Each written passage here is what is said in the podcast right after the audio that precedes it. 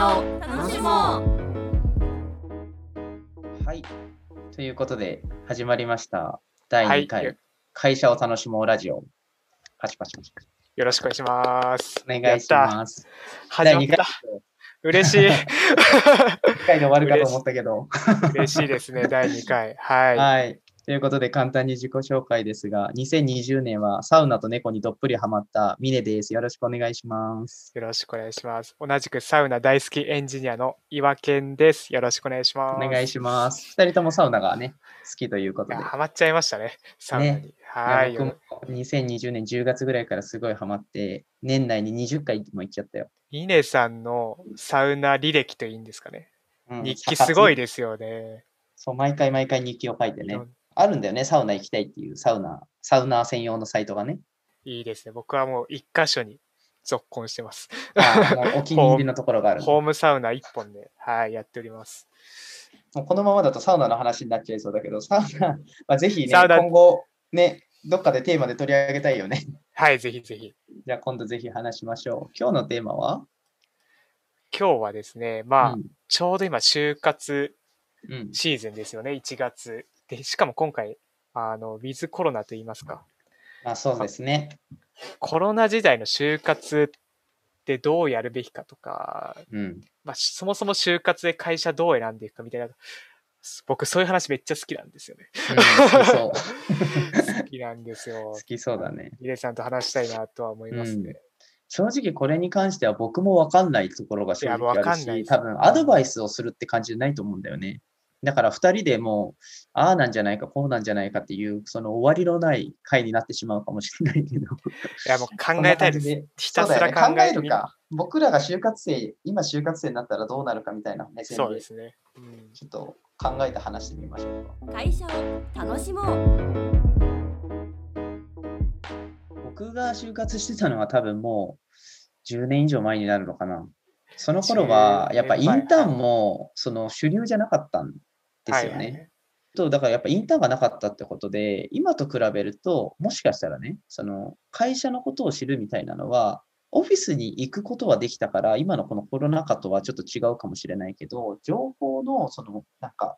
感じ方、実際に現場に行って感じるみたいなのはできなかったから、ちょっと昔の状況に戻ってるというか、うん意図せず近づいちゃってるのはあるのかもね。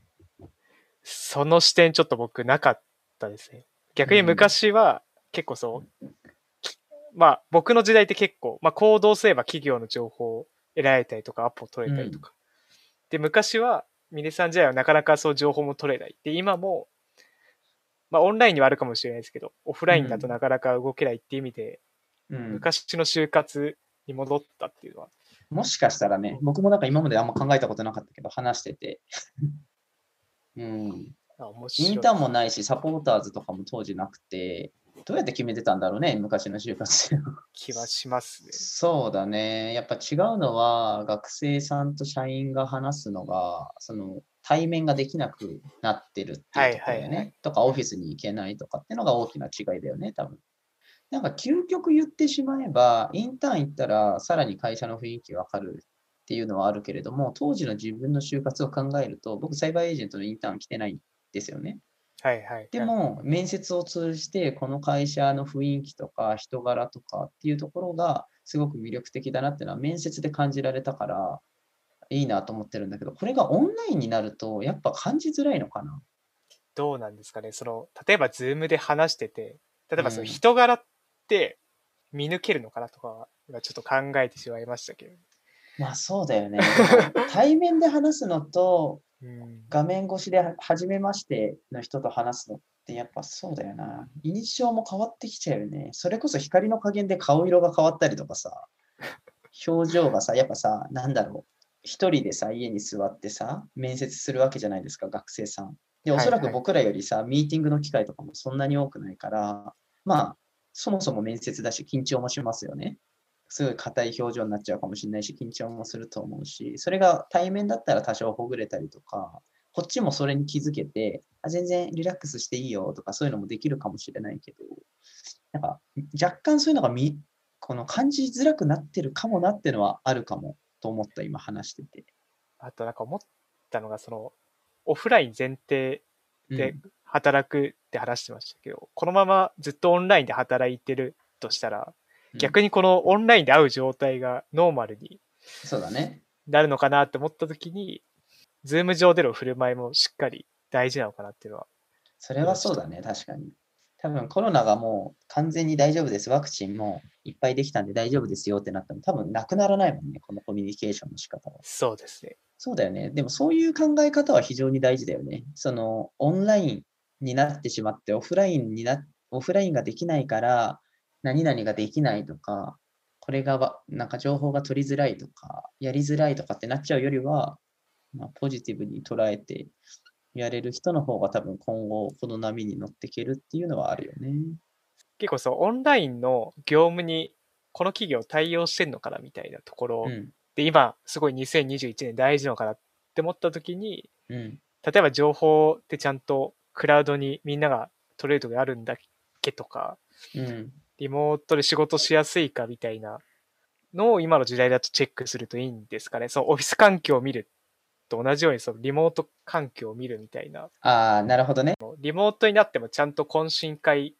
とか、そういうその新入社員とか、ニューメンバーに対してどういうリモートでもできるウェルカムな方法とかをちゃんとどんぐらい充実してるんだろうみたいなのももしかしたら、ね。ある意味そう企業の振る舞い、リモートでの振る舞いが結構しっくりくるかで、実は良かったりするのかなっていう。それはあるかもしれないね。なんか結構面接とかしてて質問ありますかって言った時に、まあリモートの質問はあるんだけど、割とその結構フルリモートですか、とか、なんかそういう話は多いんだけれども、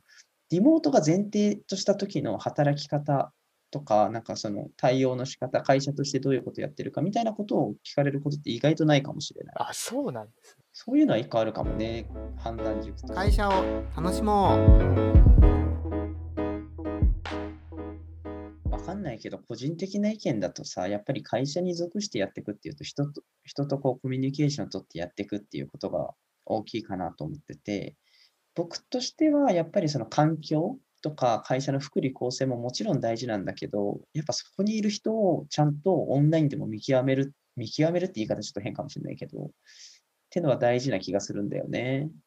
とすると結構そう、チャット環境とかチャット文化がどうかも結構個人的には大事なのかなと思いましたね。例えば、社内で使うツールの話？まあ、スラックでも何でもいいんですけど、そのスラック上、例えばスラックだとしたときに、そう、チャットツール上で、例えばどういう言葉が飛び交ってるのかああ、なるほどね。っていうのが、僕、その、まあ今の会社であんまりストレスに感じることはないんですけど、まあ結構ツイッターとかで見てると、あ、その上司の言葉きついな、みたいな。ああ、で、そこも結構8割ぐらい命じゃないですか、業務のやりとりで。チャットの。振る舞いが命だと思った時にうん、まあ結構そこの仕事の進め方見てもすごい大事なのかなとは、今考えて確かにねす。ああ、それはあるかもね。その、その面接、例えば僕が面接官で岩県が学生さんだとしたときに質問で、峯岸という人をこうサイバーエージェントとか、まあ、どっかの会社の代表の一人として判断するだけじゃなくて、峯岸という人間とその社員の周りの人とどういうコミュニケーションを取ってるかっていうので、その会社の雰囲気とかを知るみたいなことだよね。まあ知れればいいですし、まあインターンとかがもしリモートでできたら、そう、社員のチャットの雰囲気とかってどうなんだろうっていうのがすごい、なんか大事なのかな。そう、雰囲気を知る今の時代の雰囲気を知るっていうのが、なんかそういうことなのかもっていうのは、うんうんうん。ああ、それもありそうだね。何が分かればいいんだ、学生さん。結構僕思うのは、Google とかは心理的安全性みたいな言葉を挙げてると思うんですけど、何か悪いことがあった時に言いやすいかどうかみたいな。うん例えば誰がミスした時にすぐ共有できる雰囲気なのかとか、なんかそういうことが結構大事なのかなっていうのはちょっと一つうん、思いました。確かにね。それは非常に大事だな。そこの判断の仕方が難しいね。なんかそれこそ就業型のインターンとか、まあ短期3日間とかのインターンでもいいと思うけど、そこで社員とね、触れ合えると、やっぱイメージはつくじゃない？今の時代。うんただその、オンラインインターンになってそこがどこまでわかるかとかっていうと、インターンしかないのかな、結局でも。インターンに参加しなくても、会社のことって知れると思うんだよね。まあ、し参加した方が知れると思うんだけど。会社を楽しもうまあ、結構そう、チャットツール、まあ、ミーティング、オンラインミーティングっていう、そのインターンだったり、内部に入ってのうんあの会社を知るだったんですけど、まあ、単純に接点としては結構 SNS だったり、まあ、Twitter で人事の人の投稿みたい、もしかしてその社員さんの投稿みたいっていうのが結構会社の雰囲気なのかな、を知る手段なのかなって思った時に一個気になるのが、まあ、うん人事の方、一般的に、うん。結構そう素の投稿ってよりは結構なんか硬いツイートが多いのかなって印象があるんです。うんうんうん。まあ、なんかその、で、まあエンジニアとか社員の人は、まあ結構その、まあ会社隠して自分らしい投稿するか、まあ会社名、社名出してちょっと気をつけるかみたいな。うんうんうんで、結構なんで、まあミスマッチ感がありつつ、逆に言うとそこを活用した企業とか、そこに、なんですかね、あ、この企業は結構素を出してて自分に合うなって思わせる企業だったり、学生さんがすごい、今の時代大事なのかなっては一つ思いました。今、岩健が言ってくれたところで言うと、多分僕がその企業の人事でツイッターアカウント持ってますみたいな、はい。そう話だと思ってて、やっぱりね、正直言うとね、これってね、難しいんですよ。あの難しいです人事という、はい。そう、人事という立場上、なんか、正直僕はね、本当にくだらないツイートとかもしょっちゅう吐き出したいし、なんかテレビ見てて、誰々可愛いなとかも本当は言いたいんだけど、なんかそこら辺は、一応立場もあるし、そういう肩書きとか、なんか実名出してるから、やらないように意識はしている。が、だけど、そのなんか人間味のない告知ツイートとか、なんかその会社いいですよばっか言うと、ちょっと辛いので、なんか猫かわいいとか、サウナ行ってきたログとか、そういうの、そういうプライベートなところ、なんか普通に言ってて、そう、変じゃないよねっていうことは、つぶやくようにしてるというか、つぶやくようにしてるというか、あなんか意識的につぶやくのをやめようとはしてない。うん。で僕とかだ多分結構そういうのも多いと思うんだよね。これはでもね、正直、本当に人の目多少気にするわ。結構その他社さんの人事の方で僕全然見てないんですけど、うん。どうなんですかね結構、もうそもそもやってない、やってるあ、とかもそうそうそう含めてそう。だ少なくとも IT、ウェブ業界、僕らと同じような業界の人事さんは結構やってる人が多いかなと思って。ますと。で、その人たちも使い方はそれぞれで、もう全く採用人事だけど、採用についてとか会社について話してない人もいるし、やっぱそういう割と会社のことばっか話す人もいるし、うん、結構様々だよね。なんかそれで言うと、やっぱりそもそもこの業界ぐらいなんじゃないかな。顔出しでツイッターをやってるのって。そうですね。そもそも結構会社名出して Twitter とか Facebook やる企業の方が少ない。世間一般的に言うとリスクってと捉えられちゃうかもしれないよね、もしかしたら。はいどうなんですかねなんか今の時代考えると、逆にそっちの方がリスクなんじゃないかって思っ確かにちゃいね、ます。このコロナによって情報がとか、なんかそういう雰囲気がってなった時に、こういうのも一つの大事なね、会社を知るものになってくるから、変わってくるかもね、今後。そうですね。単純にあとミスマッチ率が上がるんじゃないかって僕は思っちゃうんですよね。ほうほうほ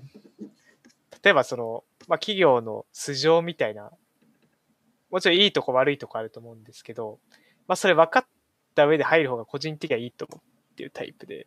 ううんまあミネさんが投稿してて、あ、こういう人が人事をやっているんだが分かる方が、分かった上で納得して入る方が、なんか入ってからなんかあれなんか違うなみたいな。のにはなりにくいのかなとも思いつつ、でもこれは難しいです。そうだよね。で、それだけでは絶対なんないもんね。きっかけとしてもしかしたいら、やあ、この人面白そうだな、あ、こういう会社なんだってのは、もしかしたらあるかもしれないけど、結構それ人に依存しちゃうもんね、その人個人に。そうですね。なんかリスクの方が高い気もしなくもないって思い始めました。会社を楽しも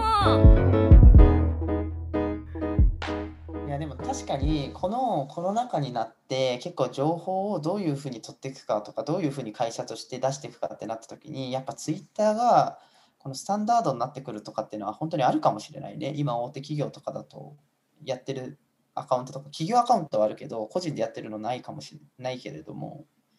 変わってくる可能性あるね。ああ、企業はあるけど個人があんまりないっていうのが多いんですね。えっと、そう、この業界以外はあんまり、ていうか、まあ、つながってないだけかもしれないけど、やっぱり、ツイッター、SNS を実名でやってる会社の人とかってどうなのみたいな投稿ってたまに見かけるよね、ツイッターとかでも。うん、そう。あるのかな ?SNS で会社の雰囲気を知る。結構大事なんじゃない、僕結構今サイバーヒューマンプロダクションっていう会社にいて、結構そのこの部署になってからそう、まあ、略して CHP なんですけど CHP の投稿結構してるんですね。うんうん。でそこから結構学生さんとかあとまあその同じ社会人の方からこれなんか楽しそうだけどどうやったら転職できるのとかうん。どういうことやってんのっていうのは結構増えたりはして、別にその CHP が何やってるかってそんなに分かんなくてもなんとなく興味が出てくるみたいな、っうんうんうん。ていうのはあるのかなっていうのは個人的には思った。ただ思ったらやっぱり会社の発信ってポジショントークって思ってしまう、まあ、うんになりがちなので、やはりそのインターンに参加したフラットな学生さんうんが、で、フラットにどう思ったのかみたいな情報がもっと流通するといいんですかね。まあ他のいろんな業界で。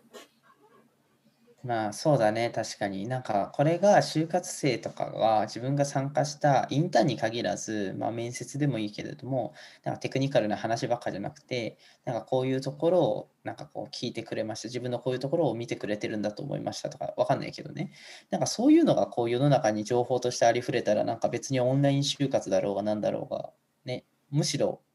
逆に情報が増えてきそうな感じがするよね。そうですね。うん。企業としてはどうなんですかね？例えば、例えばサイバーエージェントが何時面接でこういう面接してました？みたいな情報が、例えばシェアされたとき気持ちいいですか？嫌だって思いますか？あ、例えばじゃあ僕の面接、峯岸、採用責任者面接の峯岸は毎回こんなこと聞いてくるぞってのが上がってきたらってこと？とか、すごい、まあネガティブな意見もポジティブな意見も、まあ、流通したとして、うん。例えばすごい怖かったかもしれないですし、うん。めちゃくちゃいい人だでしたみたいな。うん。そのこと自体は別に君なんですかね NDA とか結んでないですもんね。そうだね、面接確かに。面接の内容を一切 SNS に投稿しちゃダメだとかっていうのはない、ないね、してないね。してないし、書かれても別に僕はいいなと思うけどね、どんなこと聞かれたとか、それに対して本人がどう思ったかっていうのは個人の主観だし、その笑ってなかったとか、別に書かれたとしてもいいですけど、うん、それを書かれることはいいけど、やっぱりそれがなんかその人にとって本質的なのかどうかっていう、その主観で良かった、悪かったとかっていうのももちろん大事なんだけど、その良かったの基準が自分が思うキャリアとか自分が描く理想像が実現できそうだっていうのが判断できたのかとか、なんか自分としても面接ってその学生さんがさ、ジャッジされる場だけでじゃなくてさ、学生が企業をジャッジする場でもあるわけじゃない？うん。うん、だからその面接においてどうこういうことを聞いてくれたっていうことはこういうふうなことをあの自分のその伸びしろとして見てくれるんだとかそういうふうに捉えてくれる人が増えると嬉しいなと思うよね。なんか合格した不合格だったとかだけじゃなくて。会社を楽しもう結局その、このなんですかね、企業の漢字を、まず言語化するのがすごい難易度高いじゃないですか。うんそう自分のキャリア感と照らし合わせて、この企業はこういうとこが良かった。で、かつ、まあ、得、多分多くの人はその実名であんまそういう発信したくない。うんかつ、多分ポジティブなことよりもネガティブなことを発信したいって気持ちになるなって学生気持ちになった時に、うんうんうん例えばわかんないですけど、まあ緑の会社がなんとかだったみたいなことは結構 なんか多そうなんですけど、あの会社めっちゃ良かったは本当に良くないと、うん多分人ってシェアしないんだろうなってなんとなくうんうんうんうん。まあ、単純に、そこをうまく言語化できるってなんかもうプロですよね。まあそうだね。ブロガーと言いますか。なんかそういううん就活ブログやってそうな人っていう。うんうんうんうん。確かにな。確かになんかそう、インセンティブがないなっては少し、うん。僕は結構そういうの好きですけど、なんかそこをうまく言語化して、インセンティブある人って本当にごく一部な気はそうだね。なんかしてるんですよね。うんだから難しいのかなってまた思ってしまいましむしろ本当に行きたい会社とかだったとしたら、なんかポジでも、ポジティブな発言であっても、ネガティブな発言であっても、これがどうなっちゃうだろうっていう不安に駆られて、多分投稿できないと思うんだよね。た。そうですとよね。特に僕みたいな性格の人は。すごい。これどうそう確かにな怖いですよね。誰にどう見られるかとかすごい気にしちゃう人は、そもそもツイートしないよね。結構冒険ですもんね。ポジティブだとしても。そうそうそうそうそう。なんか媚び売ってんじゃないのと思われるんじゃないかなみたいな。思わないんだけどね。ツイッターでその書く書かないとかで見られる見られないあるけど、やっぱ心理的に見られると不安だっていうのってすごくあるよね。学生さんからすると。企業の人に。ちょっと僕はその感覚を忘れつつあるんですけど、苦手は忘れてそうだな、確かに。あの、周り、まあ、ほぼ友達とか、そういう人がほとんどですね。そうだよね。でもそういうのが当たり前になってくるのかな、今後。変わるのか？このコロナによってさ、働き方が変わる、生活の仕方が変わるってなった時に、コミュニケーションの取り方も変わるわけで、そうすると感情表現の仕方とか、なんか、そういうところも変わってくるのかね？一個思ったというか、前もちょっとかふと考えたことがあるんだけど、はいはいはい。なんか僕としては、とはいえやっぱ変わる変わってくるかなと思っていて、コミュニケーション、そういうアウトプットとかも。まあ10年前を考えたときに、今世の中に TikTok というサービスがあって、顔出しで動画でなんか楽しいことやったりとか、こう、うんちく述べたりとかしてる人がたくさん世の中にいて、それを見てる人もたくさんいて、当たり前になってるんだよね、割と。でも、ここの TikTok というサービスが、僕が大学生の頃にあったら流行ってたかっていうと多分流行ってないんですよ。怖はいはい怖すぎて。っていうとやっぱつサービスの使われ方とか発信自分のこの意思表示とか感想とかコミュニケーションとかそういうのが変わらざるを得ないよね。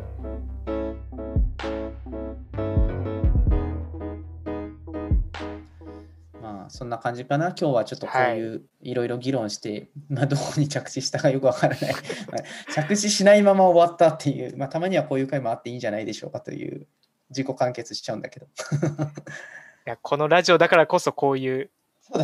えるだけのそうだね。話ができてたまにはあってもいい僕は嬉しいでね。うんはいで、今度はね、サウナの話しようね。